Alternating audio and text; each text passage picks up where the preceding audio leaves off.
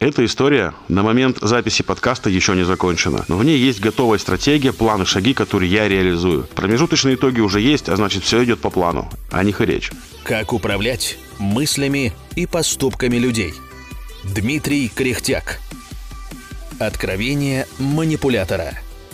Когда пришло время ставить забор на участке, мы всерьез призадумались, какой именно забор мы хотим. Мы обошли всех соседей, изучая лучше, на наш взгляд, решения, и единогласно пришли к выводу, что хотим забор из деревянного штакетника, из досок, выкрашенных в шоколадный цвет.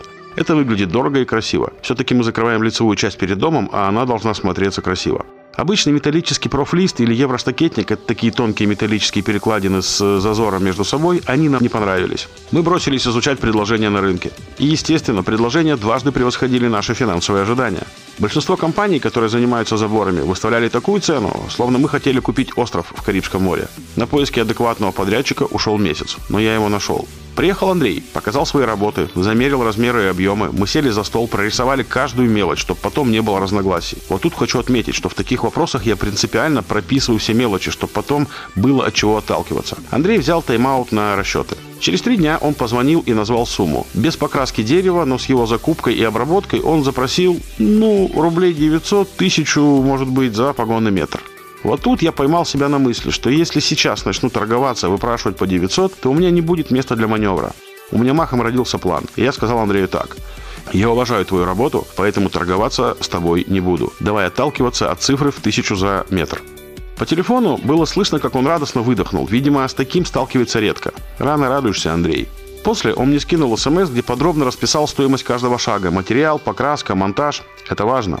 Андрей не стал просить аванс на покупку дерева. Надо сказать, что доска камерной сушки нужного мне размера – это не просто палка, она стоит денег. И эту доску ему теперь надо купить, распилить и каждую обработать по углам, а потом покрасить. С краской мы решили, что я ее возьму сам. У меня есть знакомство с собственником компании, которая производит такой продукт. И я доверяю как продукту, так и собственнику.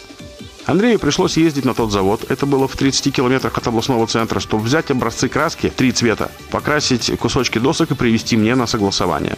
После я съездил за краской, привез ее Андрею. И он запросил аванс за доски, металлические отливы, и, по его словам, ему пришлось туда мотаться, поэтому запросил на пару тысяч больше того, что мы оговаривали. Я специально не стал его тыкать в смету, которую он мне прислал. Я дал ему на пару тысяч больше. Задача всех этих действий – зайти к нему в бесконечное доверие, создать впечатление человека, который готов отдавать деньги по первому требованию без оглядки. Именно поэтому я сказал, что не буду с ним торговаться на первом этапе. Именно поэтому я беспрекословно отдал ему на пару тысяч больше. У меня все ходы расписаны, как говорил великий гроссмейстер Остап Бендер. А потом началась моя часть балета. Андрей приехал на предварительный монтаж, не согласовав со мной этот визит. Он приехал, когда нас не было дома, установил отливы на фундамент забора. Не позвонил, не написал, просто сделал и уехал. Я знал, что какой-нибудь косяк обязательно произойдет.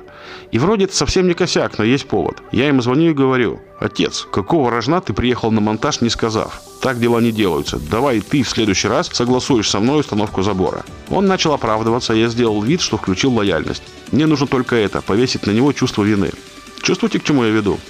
Потом он спросил, причем смс-кой Вайбере, когда можно приехать на монтаж забора. Я сказал, что давай на следующей неделе созвонимся и выберем день. Но на следующей неделе, в понедельник, он молча приехал днем, когда нас опять не было дома, и начал монтаж. Он установил только одну секцию, с его слов на примерку. И опять косяк. Теперь я позвонил и начал грубее. «Андрей, какого? Мы же договорились!» Он опять начал оправдываться. Чувство вины. А я продолжил. Я тебя как просил стакетник сделать? Полукругом, дугой. А ты как сделал? Пирамидкой. Я тебе фотографию того, как нам надо, скидывал? Как теперь выкручиваться будешь? Я заставил его попотеть, приехать еще раз и все обсудить с хозяйкой. Зачем я все это делаю и при чем тут манипуляции? Все просто. Сначала я вошел к нему в доверие, чтобы он расслабился. Раз.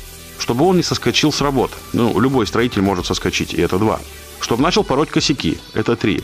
И тут я получил все три козыря себе в руках. Что будет дальше? Вангую. Когда он закончит работу, он будет просить денег и сметы выше, чем мы оговаривали. И тут я жестко его осажу и подведу к цене в 900. Причем эту сумму он мне озвучит потом сам. Чем закончится это, я пока не знаю, но знаю, что сейчас мяч на моей стороне. Да, и еще один момент. Я просил его забор с калиткой. Он замерял и под калитку тоже. Но в процессе стало понятно, что каркас калитки варить будет кто-то другой, к нему не имеющий никакого отношения. И Андрей, как я понимаю, не закупил на калитку доски. я специально не акцентирую на этом вопрос. Но косвенно веду его к пониманию косяка номер 4. Андрей, а по калитке ты мне когда скажешь? И он опять будет оправдываться. Выходит, он где-то меня вел в заблуждение или забыл что-то сделать сам. И за это я тоже предъявлю. И зачем мне это все? Откровение манипулятора –